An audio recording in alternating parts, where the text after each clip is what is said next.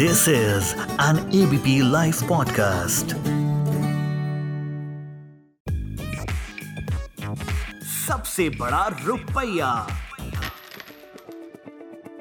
नमस्कार, मैं हूँ उपकार जोशी और पिछले कई महीनों से आपके साथ फाइनेंस व इन्वेस्टमेंट्स डिस्कस करता आ रहा हूँ। पिछले एपिसोड में हमने मार्केट लेवल से रिलेटेड भय के बारे में बात की थी आज बात करेंगे दो और इमोशंस की जिनके बारे में जानते तो हम सब हैं, परंतु समझते बहुत कम लोग हैं। ये इमोशंस हैं ग्रीड यानी लालच, और फियर यानी भय। ये दोनों ही बहुत खतरनाक हैं, और इन्हीं दोनों की वजह से एक इन्वेस्टर अच्छे रिटर्न्स कमाने में असफल हो जाता है।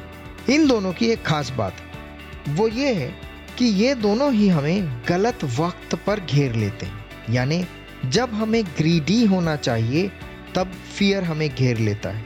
और जब हमें फियरफुल होना चाहिए, तब ग्रीड हमें घेर लेता है।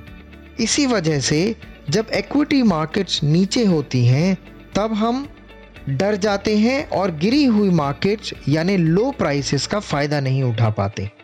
लेकिन जब मार्केट्स ऊपर जाती रहती हैं और हमें लालच आ जाता है तो हम उठी हुई मार्केट्स यानी महँगे दामों पर इन्वेस्ट कर लेते हैं।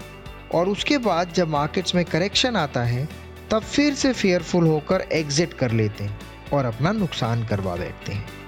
ठीक से पहचान लीजिए, यही हैं आपके असली दुश्मन। जी हाँ आपके अंदर बैठे इमोशन बस इन दोनों पर विजय प्राप्त कर लीजिए और आप भी खूब मुनाफा कमा पाएँगे। इन पर विजय प्राप्त कैसे करें, ये अगले एपिसोड में डिस्कस करूँगा। आशा करता हूँ आज का डिस्कशन आपको अच्छे से समझ में आ गया होगा। अगले एपिसोड में इसी तरह की कुछ ज्ञानवर्धक बातें करेंगे। तब तक आप सब अपना खूब ध्यान रखें। सभी को उपकार, जोशी का प्यार भरा नमस्कार। सबसे बड़ा रुपया।